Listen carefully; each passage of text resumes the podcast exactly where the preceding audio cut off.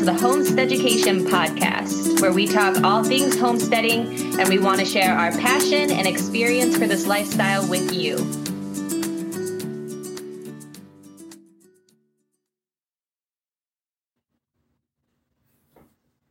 This episode of the podcast is proudly sponsored by Manna Pro Homestead. Animals are an important part of our lives. That's why we help them grow and thrive, treating them as well as they treat us to make their lives as best as they can be. Manna Pro, nurturing life. Visit mannapro.com and follow us at Manna Pro Homestead. Hello, everybody, and welcome to the very first episode of Homesteaducation. We are so happy that you are here with us and uh, hope you're ready to learn because we're going to dive right in today to kind of just the, the definition of homesteading and what it means to us, but dig a little bit deeper. Um, I think that both of us have similar, yet a little bit different, maybe a little bit tweaked uh, versions or visions of what homesteading means to us. Mm-hmm. So, what what does homesteading mean to you? That is a really good question. I think that a lot of people sort of have this vision of pioneers in a farm field, right? Uh, yes. wearing the long prairie style dresses, or they picture maybe something similar to the Amish culture. In truth, I think um, my definition is a more modern day approach that just resol- revolves around a lifestyle of self sufficiency. I don't think you have to go off the grid and all of a sudden start sourcing your own water and electricity. I don't think you have to raise and process all of your own animals. I mean, I guess to that point, I'm a pretty good example of a unique version of homesteading because I'm plant based. So I don't butcher any animals.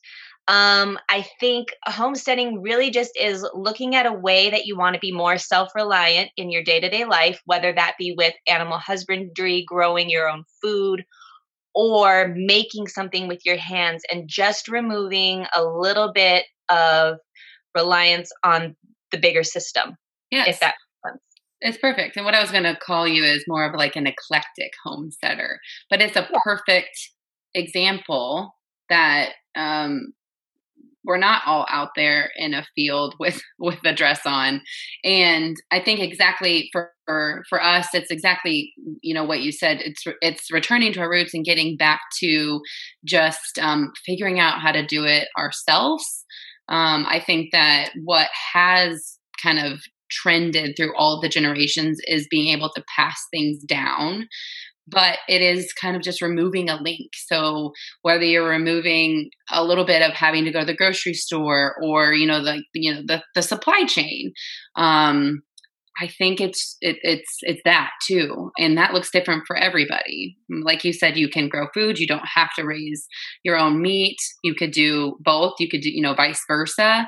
Um, and that's the beauty of it. I think we as a more modern society have really um, like pigeonholed ourselves into if you are not the dress in the prairie, then can you really call yourself a homesteader? And I think that we both agree yes. And that's what we're here to kind of debunk.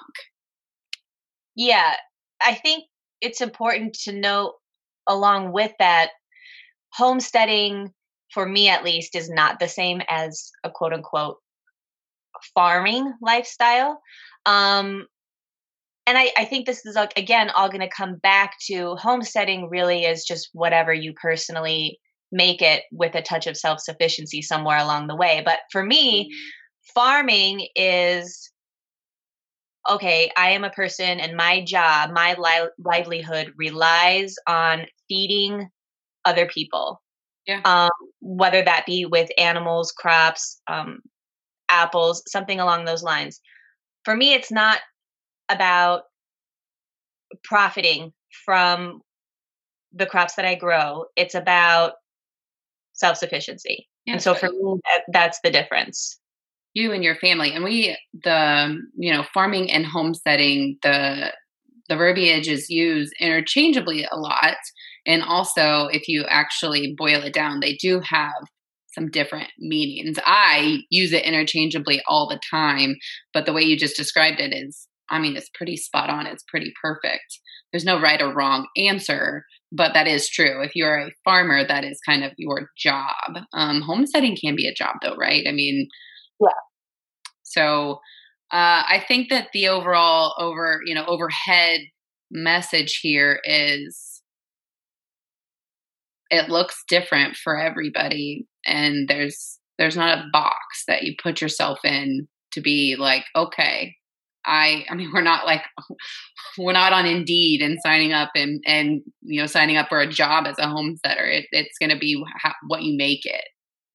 Right. Yeah. There's this sort of calling I think people are feeling as time wears on and we get into sort of this whole environmental anxiety that people are having about the way things look in terms of global warming and resources. And then I think, too, you kind of take the other piece of food recalls that continue to happen over and over, whether that be meat or um, or vegetables, you know, spinach or something. And there are a lot of people that are feeling a little bit helpless. They want to contribute to a better environment. They want to step away from reliance on the grocery store. And then I think they recognize this need or this calling, but they don't know what to do next. And I think that's where homesteading sort of comes in. It doesn't have to be all or nothing lifestyle. Mandy and I both still get pizza we both still go to the grocery store when we need something that we don't have or grow ourselves. It's just really sort of giving you a little bit of control in your lifestyle, in the way that you choose to live. And it it does empower you. There is a feeling of um accomplishment and for me at least pride because I am able to provide um, a certain amount of goods for myself without having to rely on anyone else. Um, so I think we're gonna you're gonna hear us say this over and over and over today because it is the one underlying theme that I think connects all of the different types of homesteading, and that is self-reliance and self-sufficiency. So it doesn't have to be this extreme, right? We talked about that before. You're not like putting wind turbines up and going off the grid. Sure that can be a form of it but really just is empowering yourself to give yourself some self-sufficiency. That is the underlying theme. Right. Yeah? Yes absolutely. Absolutely. I mean i think that and we could we could talk about this all day the idea behind being a homesteader doesn't have to be, like you said, an all or nothing lifestyle. And it doesn't have to be as extreme as a lot of folks think it is. Like, right. I'm, you know, foraging for my food. Sure. And honestly, if I wasn't a a, a homesteader, uh, quote unquote, or part of a homesteading community, maybe I would have never learned how to forage or something like that. So it's something that you, you know, you dive into as you learn more about being more self-sufficient, but it's not a it's not an all or all or nothing. So I think that there are many different types of homesteading, many different ways for everybody to call themselves a homesteader. Agreed. And for somebody that's looking to get into this lifestyle, you might find one facet of homesteading feasible or accessible and it might become addictive in a sense like it does for a lot of us. And all of a sudden before you know it you are growing crops and raising animals and keeping bees and preserving your own food. Um, but let's try to just look at a few different facets of homesteading like mandy was getting at. And if you're interested in this life just start with one or just explore your options. It doesn't have to be jump in all the way with both feet. You can you can dabble, you can sample, you can experiment with what works best for you and your um your landscape and your living situation. Yeah, so I think that's the idea of starting small. Um figuring out what works best for you. What are your goals? Write them down. Um, you know, when I bought this um, farm, quote unquote, homestead, it was we did nothing that we did right now I mean, I knew I wanted to grow food. I had a tiny garden in the city, and so yes, then I had a bigger garden. Um, I had goats, but it w- it wasn't like this. It's morphed into um, over the years a business, and I've learned so much. Um, so it's it's not as it's not a situation where you one day are I want to be a homesteader. You have to find 20 something acres and completely shift your entire life. It can be very gradual, and I think it, it should be very gradual so that you can figure out what, truthfully, what are your passions? What do you want to do? Um, and then it, and then it morphs into something like you said that you might become a little bit obsessed about something. You might become a very very good at foraging or an incredible beekeeper or something like that. I think that the the homesteading community the idea about behind homesteading and being more self-reliant and self-taught is like you said so empowering because you can go from zero to learning something new and becoming very good at it. And you taught yourself how to do that. Mm-hmm. Yeah. Totally. I think sort of the gateway into homesteading for many people is gardening. And it doesn't have to be a plot. I mean, there are so many ways to grow food on a windowsill, on an apartment, you know, like a high rise building balcony. Um, maybe you do live in a neighborhood, but you've got some home association restrictions that don't allow you to have a little plot of land. There's community gardens where you can rent a plot. There's so many ways to still live in an urban environment, but get that feel for homesteading um, through gardening. So the gateway is definitely, or was for me. I don't know about you, Mandy, but for me, like I started with edible landscaping. I had three quarters of an acre. I'd always been into like landscaping and growing flowers and that sort of thing. But when I started growing lettuce and herbs and tomatoes, first of all, they taste so much better. But second of all, how cool is it to be like, I crave this as a snack or for dinner and to walk outside into my yard, go get that food and bring it in and prepare it? That was amazing. And so for me, it started with just a few crops, just a few plants. I did a summer garden. I wasn't looking into companion planting and pest control. I was it, it was just putting a seedling that I bought at the store in the ground or in a pot.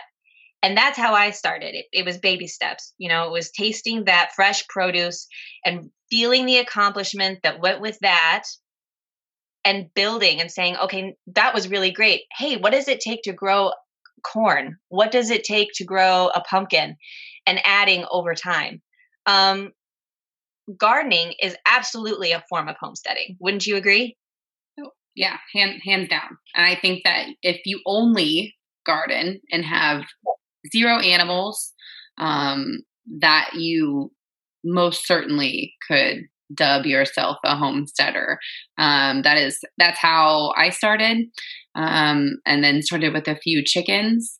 And it's evolved. It's it's gotten big, and then it's gotten smaller. Honestly, as you kind of get your um, you refine what works best for you and your family, or what we did for for us. Um, and yeah, I mean, gosh, it tastes better. The gardening aspect, and and you don't need a lot. You just yeah. need your seeds, quality seed, some pots, or a raised bed, or a tiny little area in the side of your yard, in the front of your yard, what wherever it is. And you start there, and you start with some very basic resources, whether that be, um, you know, social media these days, you know, Instagram, YouTube, those types of places, or books. Um, I know I started with a lot of books back back in the day, and you kind of just read from what is best in your area and, and those types of resources, and it you, you just have to begin. I think it's so cool though because I remember when I started gardening, there were some people that took a different route to fresh produce and they went straight to preserving. So a friend had made a ton of jam that was her thing. She wanted to go to orchards and farm stands, get peaches, apples, strawberries, what have you. And her thing was, I'm just going to put up a whole bunch of preserved fruit. And that's going to be my first step into homesteading. And she started gardening after that. So that was really cool because she was able to sort of help me with my garden preservation efforts when I was ready.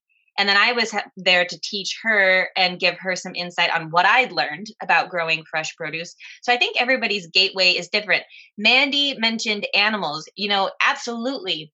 Same thing. I started with the garden. And then Sean, my husband, was like, hey, what if we did fresh eggs? And I was like, chickens freak me out. And he goes, well, what if we did ducks instead?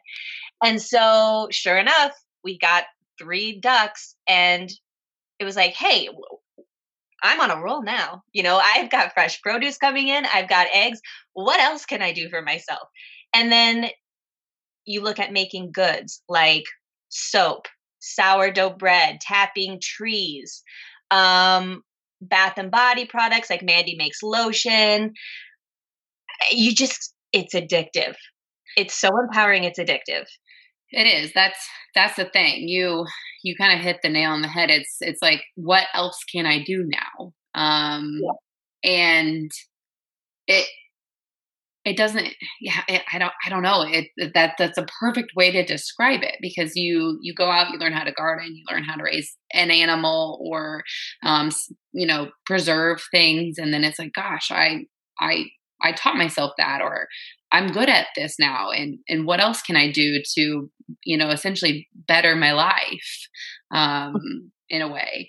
And that's a it's a great example your friend for maybe you don't have the land to you know have an, an orchard but source it from a local farmer or a market or something and then you're still actually feeding your family through the winter or making goods for gifts and things like mm-hmm. that and that that's another example of it can look all different because it's different for all of us and i think there's something to be said for culture too if you come from or you were raised in a big hunting family you may mm-hmm. have no interest whatsoever in putting a seed in the ground but maybe you're amazing going out and hunting and providing meat for your family preserving it tanning hides foraging. You touched on that earlier. You know the landscape. You can you're into medicinals. Again it all just comes down to some sort of uh, per, form of survive, surviving and self-sufficiency and providing for yourself um, in any so, different capacity. Yeah, so I mean, we've kind of touched on it, but different different types of homesteading are all of what we've we've gone over, right? You could grow food, you can you can raise animals, you can do both of those, you can you can do none of those, you can just do food preservation, uh-huh. um, and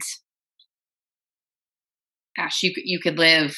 I mean, I we're about 15 minutes from a Target, or you can live an hour and a half away from a Target. Yeah. Um, it it looks so different for for everybody, and there's not run one right or wrong way to do it. I think it all just boils back down to ide- identifying what what are your goals. Um, and I'll say it again: write them down, um, because diving into you know, the ever so popular these days homesteading life, homesteading community can be extremely overwhelming. Um, and we see folks doing it all, but there are so many other things that you have to kind of um, take into consideration. Where do you live? Um, what are your resources? What, you know, gosh, dare we even talk about the financial aspect of it? Um, you know, things like that. So those are all very important things too. I don't know if we we want to touch on that just very briefly. Um, yeah, let's look at some of the logistics because I think maybe some folks listening to this podcast they are interested and already may have identified a facet of homesteading that really speaks to them or calls to them but they're not sure what the next step is. So, for example, they say, I want to have a garden. What do I do now? Okay, well, it's it's actually a little bit more unless you're doing pots on a balcony like we mentioned before if you're going to do something in the ground you are literally changing the footprint of your landscape which is a city issue so homesteaders seasoned homesteaders know that for every decision you make with your land you have to be aware of what restrictions are with regard to ordinances and municipality and state laws before you do anything, it is so worth your time to just contact your local zoning office. Contact the city zoning office and just tell them what you're interested in doing because there's fencing setbacks. You can, for example, where I live, we can't have a fence built any closer than 40 feet to the edge of any property line. So you'll need to take that into account because if you're going to build a garden, chances are you're at some point going to want to think about fencing it in from deer and other predators if those are in your area. So get familiar with what the restrictions and regulations are for your piece of land or where you're trying to do this. Um, the other thing is some cities and states have tax exemptions and um, credits and that sort of thing. They actually want you to partake in these activities. So they're going to give you a little bit of financial help or financial leeway in order to do that.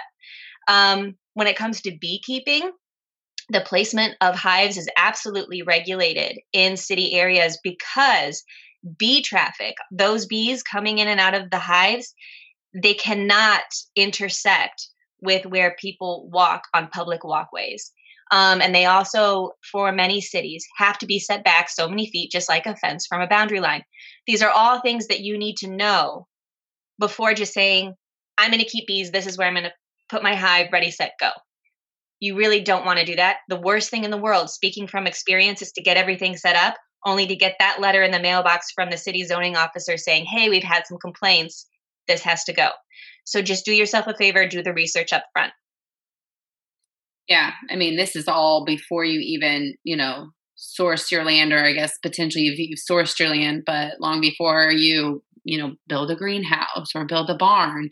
Um, those all also, I mean, we we don't live in city limits. Uh, we live in the country, rurally, but there are still those ordinances. When we when we built our barn, it has to be. I can't remember 100 feet away from your property line. So you cannot build it. You know, all, all those things definitely are taken into consideration and and certainly should be taken into consideration if you are just starting out sourcing land you can kind of look at a look at a blueprint and see where uh, where's my property line? Where where's the home? Where would it make sense to um, eventually raise a barn there or something like that in, re- in relation to proximity to your home but you have to take into consideration um, your neighbors quote unquote even if you can't see your neighbors right? Even if they're a hundred a hundred acres away and you ne- never see them there are still guidelines there. Um, and, and this is the stuff that people don't people don't actually talk about but this is the stuff that keeps you up at night when you're when you're starting out or trying to figure oh. out what to do. Yes. And you know when you are or when or if you are sourcing land and you're working with a realtor don't just say yeah we want to live in the country. Eventually we'd like to have a couple of animals. Have them find properties for you that are conducive to that. Clue them in on your goals. Um, let them help you find places where that type of activity, farming activity, is permissible. It doesn't do you any good to fall in love with a property that's not going to allow you to do that. If you are too close to other homes, if the city um, uh, regulations don't allow it. So, have somebody help you if you're working with a realtor. Um, find out what some of those regulations are on those properties so they are showing you appropriate options. The other thing to keep in mind is when it comes to acres, you might look at a 20 acre property, but is it actually farmable land? Is it all stone and cliffs and rock? Because uh, my sister in law has a property like that. They have something crazy like 135 acres, which I would kill for. However, a lot of it is old stone and caves. You can't do anything with that land in terms of farming. Um, does it have water access? If there's no stream or pond and you're going to keep livestock, how are you going to get water from point A to point B? Can it be fenced? If there's a river running in front of the property next to the road, like there is at my house, I can't fence there. I can't put a fence in the water. Physically, it would be a challenge, but the city also says no. So those are things you need to think about. Um, know your soil type that you're looking into. Is it all clay? Because if it's all clay, having an in-ground garden is going to be very difficult. You're going to need to look at doing raised beds. Um, is it a sunny location or is it heavily wooded and covered with trees and a lot of shade? These are all things that if you have the luxury to identify them and know about them and take them into consideration before purchasing the property. That's huge. Rather than already being in a place and saying, I'm going to do this here, now I have to retrofit it and make it work. These are all things you really want to keep in mind. All things that, um, gosh, I, I'm not sure that I can remember knowing a lot of these things before we started um, I think that's another thing. It's it's uh, reaching out and and finding these types of resources. Whether you're listening to this podcast or you have some a neighbor or a friend, um, books. Uh, we're happy to share, you know, books and and things like that too.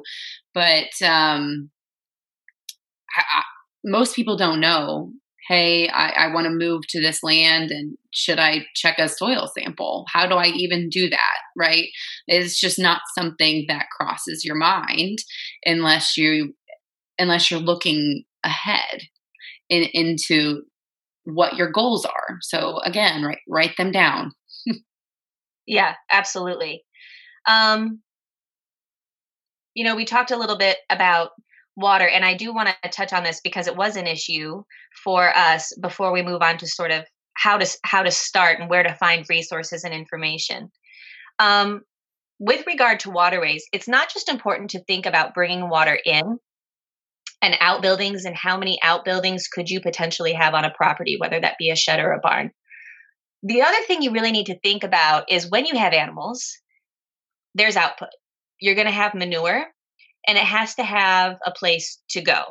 Uh, sanitation is huge. And if you live in an environmentally protected area, like I do in central New Jersey, water runoff is a huge consideration. So we don't really think about water in terms of what happens when it rains. Where does that water go? I mean, that sure does come into play when it comes to garden placement, right? You don't want to have a swampy garden, all this water pooling. But you also don't want to have a bunch of rainfall hit your compost or your manure heap and completely drench your entire property with that fecal matter. So that's something else. Really, the best thing you can do, like Mandy said, is write down your goal when it comes to homesteading.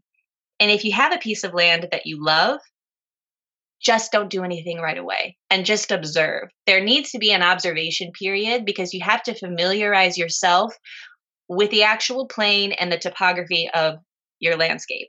It's it's going to surprise you. I was very surprised. Um, we think that we have this vision when we see our land of how we're going to lay everything out if we decide that we're going to source acres. Um, get a good rainstorm. Watch that water build up get some snow if that's in your geography and see how that those drifts are going to fall and change the way that you would walk to and from a barn. These this is homesteading is a journey it takes time. There's no rush to get up a bunch of fencing and and outbuildings and get animals in there. Do yourself a favor and just watch and observe before taking steps so you can do it the right way the first time and be done. I think that would be my biggest piece of advice and there's beauty in that too. Uh, I mean, I'm sitting here and I'm looking at our greenhouse, which we've only had for this will only be our second season, uh, where the greenhouse is sitting used to be where the old garden was, um, and I moved it just for for more space. Uh, but I knew because I was able to grow food there that it was a decent space for a greenhouse. So, like you said, I mean, honestly, if you're not in a rush and you have the ability to which we all do have the ability to slow down a little bit um, i think that that's a circling back to all the way in the beginning that's another reason why we why we love this lifestyle it's just it's just you're able to and it seems a little backwards, right? Slow down. Um, while you're doing all of these things, uh, it is still very much uh, an appreciative lifestyle. But go through seasons, even um, mm. and look at uh, you know daylight savings time. So I mean, you're looking at a whole year to see where the sun sets here. How many hours of sun do I get in this space? Uh, what is the rainfall like this year compared to next year? So it is it is because we are so reliant on a lot of things that are out of our control. Uh, if you're able to take the time and observe, it's in the long run 10 years from now you, you're going to look back and you're going to you're going to thank yourself yeah i think that that's good advice good words of wisdom so we we we sort of beat it to death here know your goals. And i think uh, one of the questions mandy and i both tend to get from people interested in homesteading is well how do i start? What's my first step? What do i do? You have to know what you want to do. Um, it's too high of an expectation to say, I want to garden and have chickens and horses and ducks and geese and tap trees. That's a lot of equipment to buy all up front. That's a lot of skills to learn. And let's just pick one. So let's just start with a focus.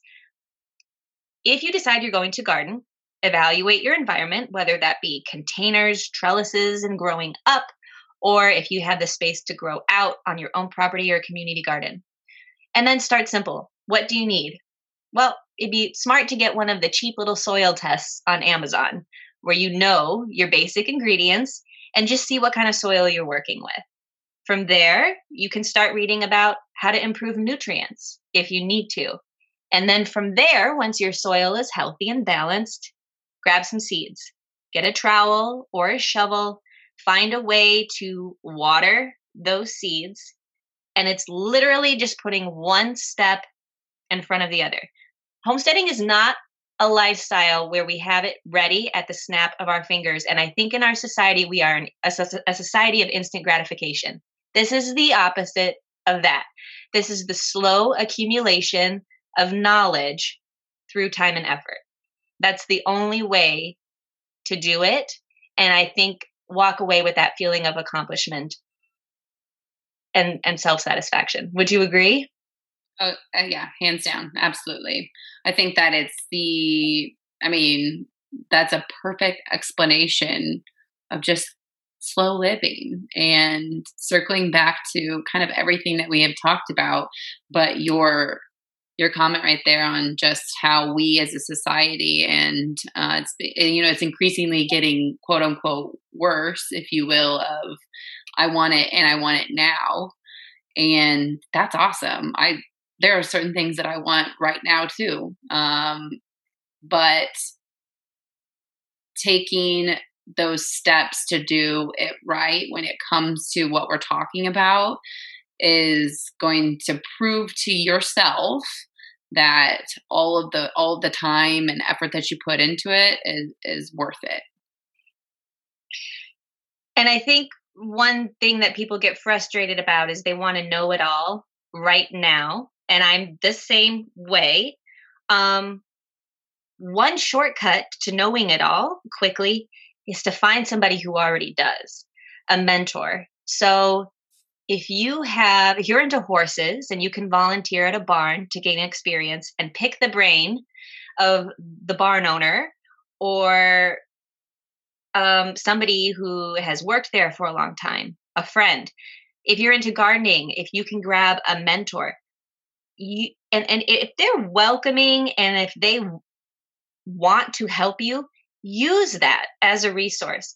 I heavily rely on books and on youtube friends in the Instagram homesteading community, but there really is something to be said for in person um, help to your specific climate and situation locally right? Because that's really what we're trying to do is build a local self-reliant system. So if you can find a mentor that is huge. It's going to help with so many things from garden pests to bees weather um, but let's see what else what else could we tell people? Where else could they go to get information? Well, I think it it's I don't know. We can edit that, but um like you said, finding a mentor. Uh, I your county extension is actually probably a really great uh, resource, and what I mean by that is um, like uh, your your it, it's through your state. Um, and each county will have it's almost kind of if you think about 4-h or you do things like that there's always little uh, it, it, literally will be called your county extension there are masters um, or folks that work there that can help you with with your weather changes and, and everything, your soil, they can give you resources where to send things. They're going to be an, an incredible resource for you. And it's perfect because it's individual to each of us, right? So, I mean, Angela could ask me a question on how I do something in Missouri, and that's great. I can tell her, but she might get completely different results because of her climate and her eh, everything in, in her region of the United States. So finding somebody local, I think, is key. There are there are definitely books that are very very helpful. Like you mentioned, also the Instagram homesteading community is, I think, just growing and an incredible resource of great folks who actually truthfully want to help and share the same mindset as you. Um, so those those would be my suggestions and I think two classes. Um, usually, Mandy mentioned the extension offices, they will be aware of classes through universities or, um, you know, like 4 H groups.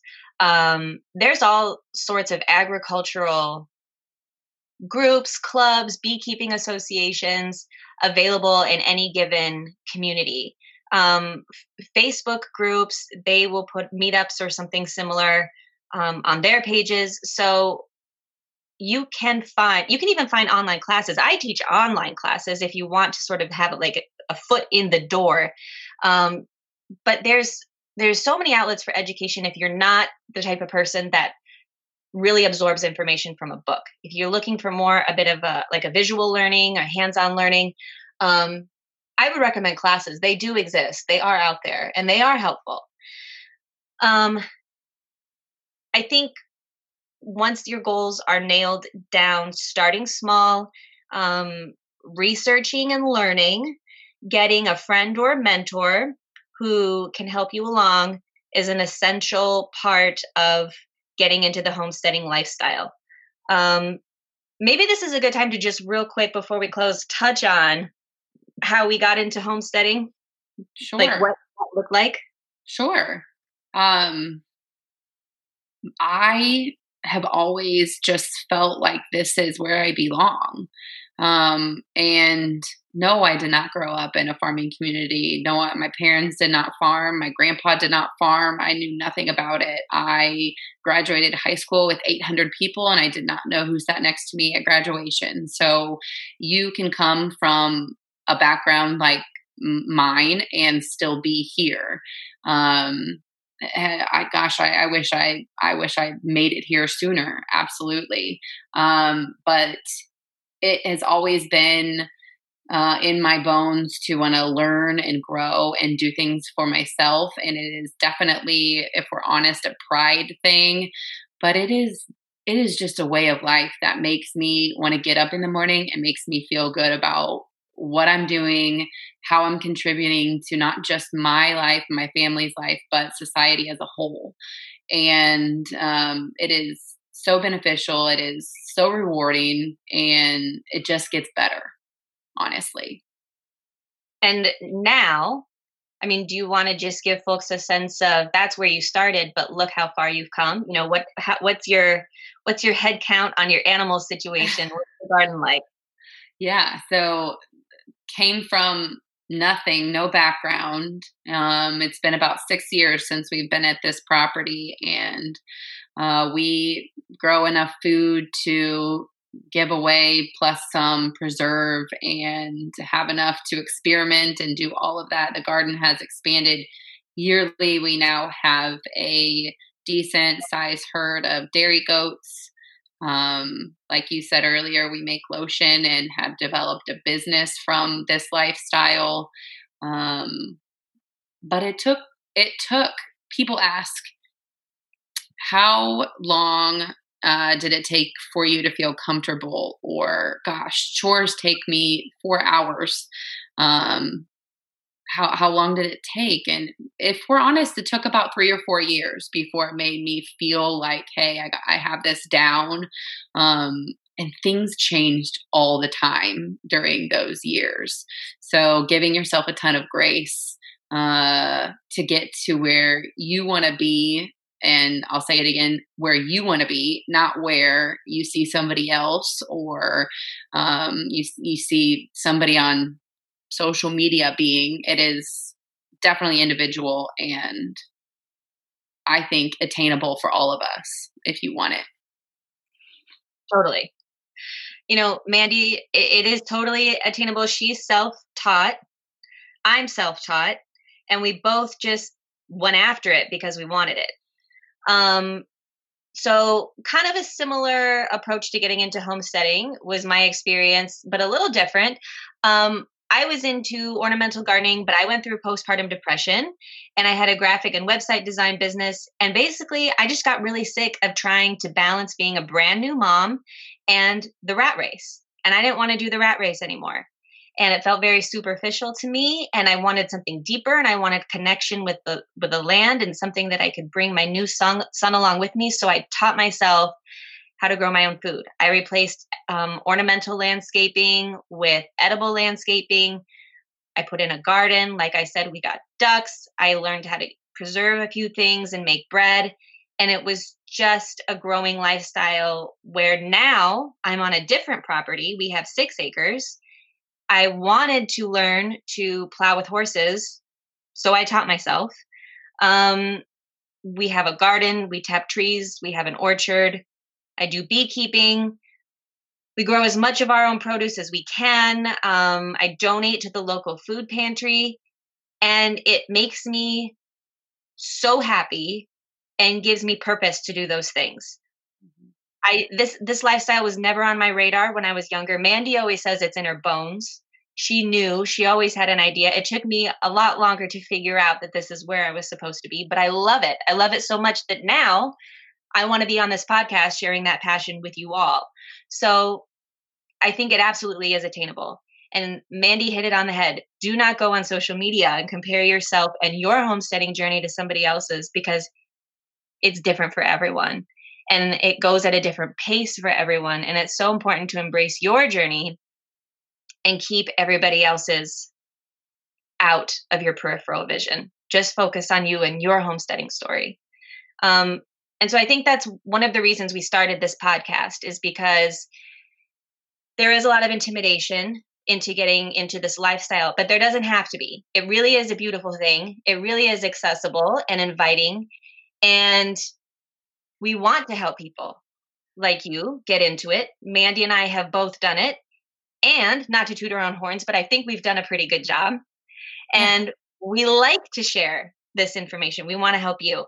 So if you want more information, we hope you'll stick around. We are going to get into the nitty gritty details of all facets of homesteading, whether it be gardening, preserving, animals, all the good stuff.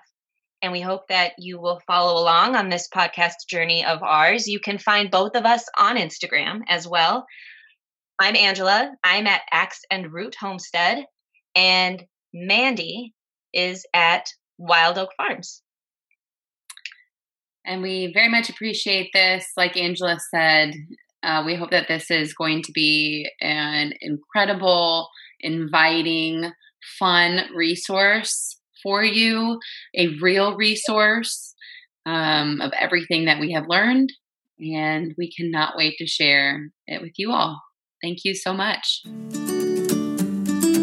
Thank you so much for tuning in to this episode of the Homesteaducation Podcast. Any relevant material will be put in the show notes. We hope you'll share our episodes and also click that subscribe button. For more information about this podcast, you can visit us on Instagram at Homesteaducation Podcast. Angela can be found online at axeandroothomestead.com and on Instagram at Axe and Root Homestead. Mandy can also be found online at thefarmermandy.com and on Instagram at Wild Oak Farms. We'll see you next time.